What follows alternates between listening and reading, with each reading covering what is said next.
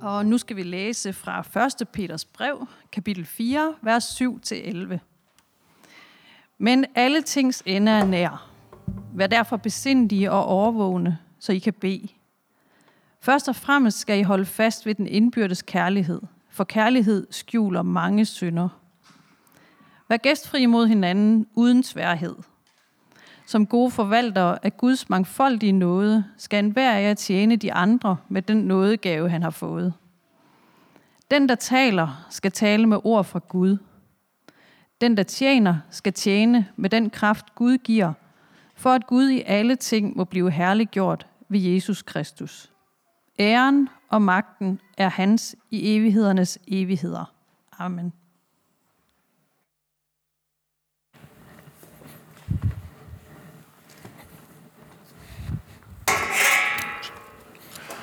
Godt, du havde noget at slukke.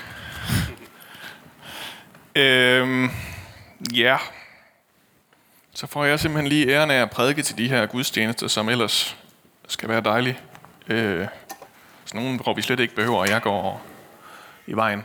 Øhm, men øh, det bliver godt her. Og det er simpelthen lige øh, den sidste prædiken i vores ind i det ukendte prædiken, så er vi nået til, øh, som bliver sådan en art opsamling. Så enden er nær. I hvert fald på den her prædikenserie ind i det ukendte. Og da den her gudstjeneste den opstod efter, at prædikenserien var blevet lavet, så har jeg lige meget været lidt kreativ med at finde en bibeltekst, der kunne passe øh, til det. Øh, fordi vi var egentlig færdige med beretningen om Peter og Cornelius. Der var ikke sådan rigtig mere tilbage der. Så til sidst så endte jeg i Peters brevene, hvor gamle Peter han sidder og reflekterer over sit liv, og prøver sådan lige at få de sidste gode råd givet videre, inden han ikke er her mere. Øh, prøv at se, om han kan sådan få de unge mennesker til bare lige at lave en smule færre fejl, end han selv gjorde. Og derfor tænker jeg også, at selvom det ikke sådan står tydeligt i teksten, så tænker jeg, at det her forløb omkring Peter og Cornelius, som vi har været igennem over de sidste fem søndage, det må være noget af det, der fylder for Peter på hans gamle dage. En af de oplevelser, hvor der bare blev vendt op og ned på verden, og gjorde, at han ikke igen kunne kigge på fremmede på den samme måde, som han havde kigget på dem før. Han var nødt til at, at forholde sig til dem på en helt anden måde. Der var blevet vendt op og ned på hans verden. Så når Peter han nu sidder og taler om, at alle tings ende er nær, så er det selvfølgelig både sådan rent teologisk, han mener det, fordi han lever i en nærforventning og glæder sig til, at Jesus skal komme igen og gøre alting nyt, og han endelig kan få sig lov til at være sammen med sin elskede herre og frelser igen. Men jeg tror egentlig også, at noget af det, det er egentlig bare personligt for ham. Det er begrænset, hvor lang tid han selv har igen. Inden er nær, ligesom alt andet, øh, så er det altid sådan et, et uomgængeligt faktum. Inden er nær. Det vi har, det er forgængeligt. Det er et perspektiv, vi er nødt til at have med på tilværelsen. Men hvis man så ellers lige kan få øh, billedet af en mand, der står med det her enden af nær skilt ud af hovedet og råber på gaden, jamen så er det jo sådan faktisk lidt en anden vej, Peter han går med det her. Det er en langt mere rolig reaktion, Peter han har på den her konklusion.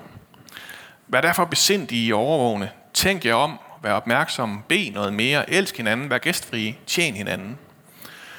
De der opfordringer til at gå i panik og til at haste videre og hæve hele firmakontoen og hvad filmen ellers har lært mig, man skal gøre, når jordens undergang er nærm. Det er ligesom om, det er ikke sådan helt den vej, Peter han går. Det perspektiv, at enden er nær, det betyder for ham egentlig bare, at det relationelle, fællesskabet, det betyder endnu mere.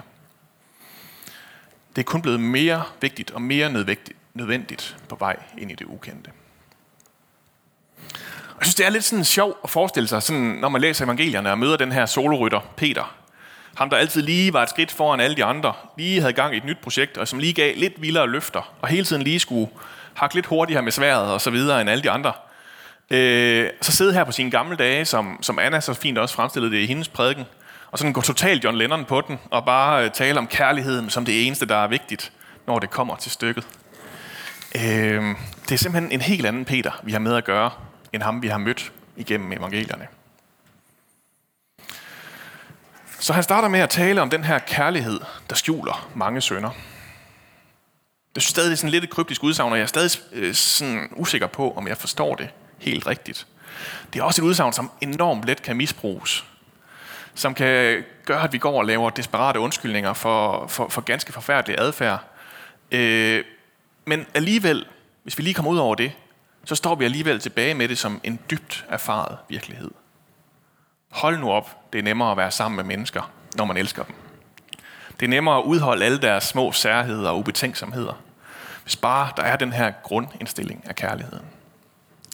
Og som Peter siger, så er kærligheden faktisk også noget, man er nødt til at holde fast i. Fordi ellers så glider den ud mellem hænderne på en. Og så får Peter ellers grebet godt fat i vores fire kirkeværdier. Inklusion, kvalitet, innovation og forvandling. Eller knap og nap, og jeg vil sådan på forhånd godt lige undskylde for, hvis jeg alligevel øh, kommer til at drive vold på bibelteksten her.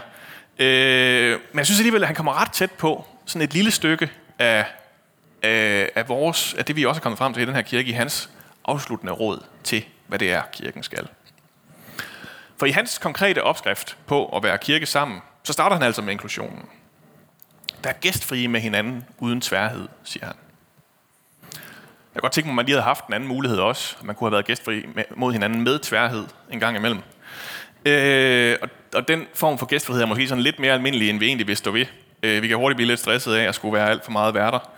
Øh, men det er altså kun den gæstfrihed uden tværhed, man kan bruge til noget.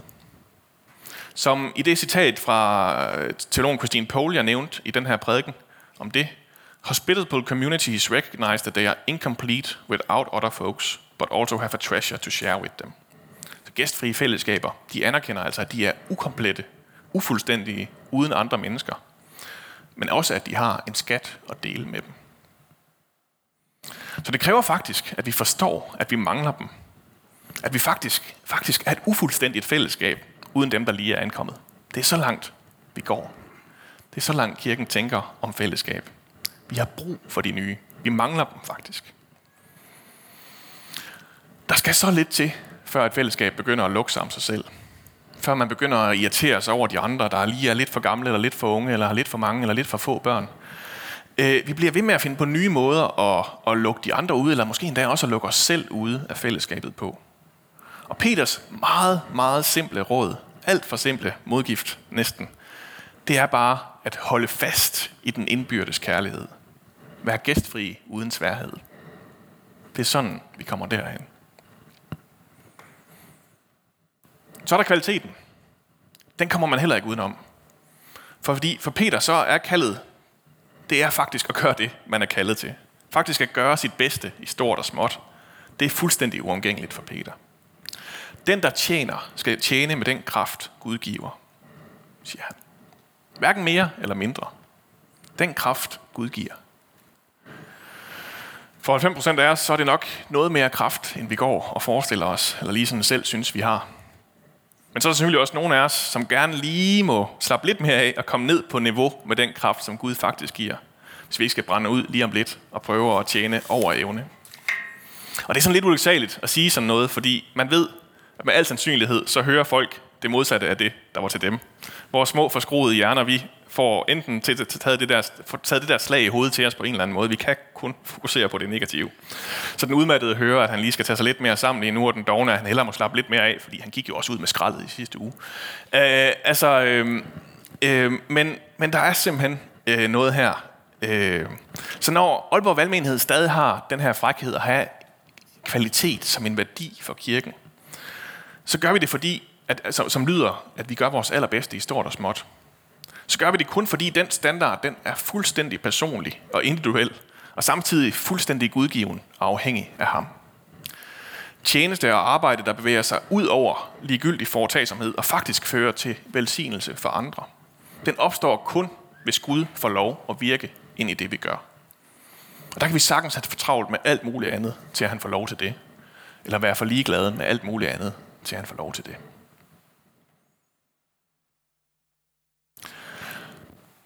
Så er der innovation. Og det er ikke fordi, at gamle Peter han er specielt innovativ. Det skib, det er vist sejlet forbi ham, og ikke engang jeg kan finde en eller anden opfordring til at innovere i Peters brevne. Men hold nu op, hvor har han innoveret hele vejen igennem hele sit liv. Han har opfundet en helt ny måde at dyrke Gud på, sammen med andre. Han har opfundet nye måder at dele ud af det, man har, og prædike evangeliet. Alt sammen fuldstændig on the go.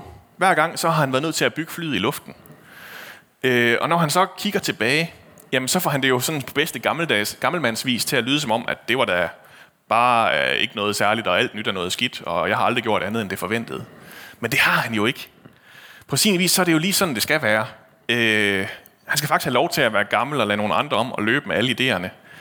Men i stedet for, at der sådan går helt nej til nyt i ham, jamen så handler det jo om, at en vis gammel mand er meget mere optaget af noget andet nu. Meget mere optaget af menneskene end projekterne. Meget mere optaget af, hvad det gør ved os, end hvad vi gør. Og det synes jeg egentlig bare er sådan, det så hør og bør for en ældre herre som Peter. Forvandlingen, den gennemsyrer til gengæld det hele. Det er sjældent Peter, han kan tale om noget, øh, om det så er gæstfrihed, eller lidelse, eller ægteskab, eller lederskab, uden at tale om Guds forvandlende noget, som en helt nødvendig bestanddel af det. Mangfoldig er den også her. Der er ikke sådan en færdig opskrift på, hvordan det ser ud at blive forvandlet. Men siden dengang hos Cornelius, og egentlig allerede siden Kristi Himmelfartsdag, så ved han, at den her forvandling, den kommer igennem Helligånden. Den kommer igennem Guds gave. Og den forvandling, den render vi simpelthen stadigvæk og er naiv nok i den her kirke til at tro på kan ske. At man gennem fællesskab og nærvær og tjeneste for andre og bøn og forbøn og sjælesorg og lovsang, og måske endda at lytte til en prædiken en gang imellem, faktisk kan blive forvandlet. Nogle gange så sker det spontant og lynhurtigt, så man står overvældet tilbage og bare kan mærke Guds nåde strømme igennem sig. Som det skete for Peters gode ven, Paulus, der dengang øh, oplever det hele der på vejen til Damaskus og bliver blind og alle mulige sindssyge ting.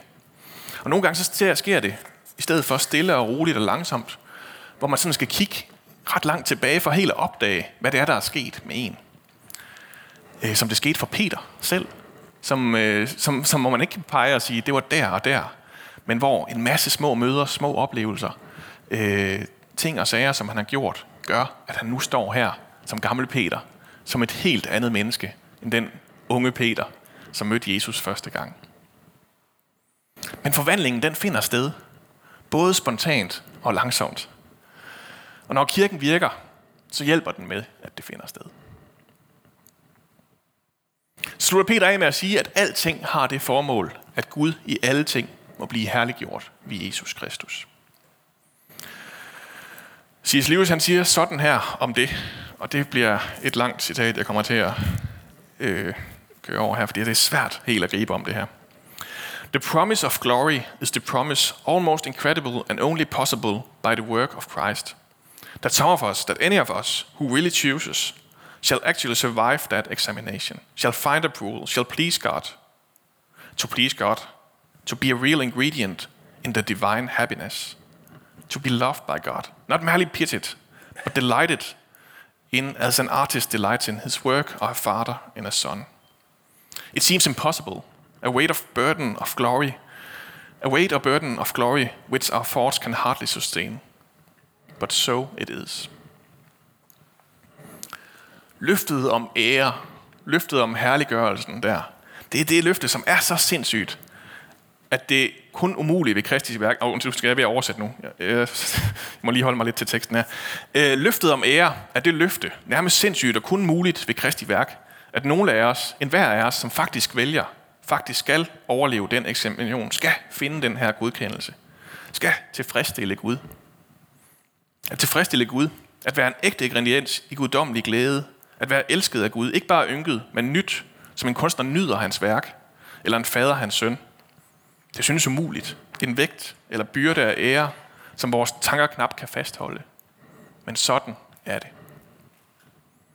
Så langt går Peter og C.S. Lewis med ham, at vi faktisk kan blive en ægte ingrediens i Guds glæde og ære.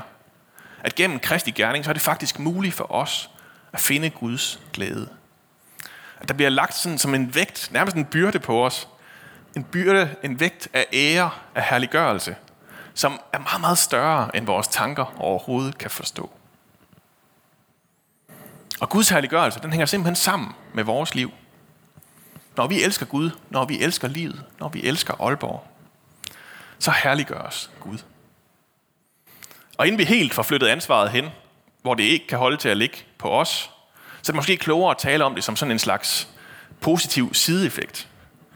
Som, som to ting, der netop ikke er hinandens modsætninger, men hænger sammen. Guds ære og vores ære. Guds herliggørelse og vores herliggørelse. Alt sammen fordi, at Gud har skabt os og elsker os.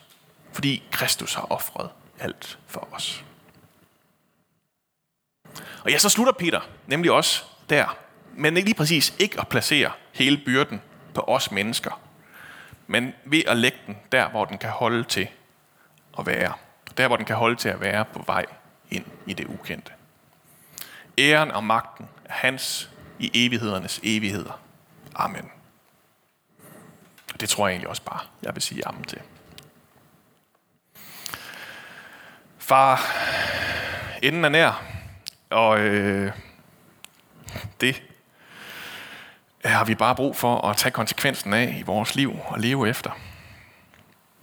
Men far, den konsekvens er ikke frygt eller panik eller alt muligt andet. Den konsekvens er bare, at vi er endnu mere forpligtet på hinanden og på dig. Så du må hjælpe os til at være gæstfri mod hinanden uden tværhed. Mod at holde fast, eller med at holde fast i kærligheden. Øh, må du øh, hjælpe os med at tjene med den kraft, vi har fået af dig. Hverken mere eller mindre. Og øh, må du bare give os at blive ved med at finde nye veje i det her. Og så få lov at opleve, hvordan at du herliggør os, og vi herliggør os igennem dig. Æren og magten er din i evighedernes evigheder. Amen.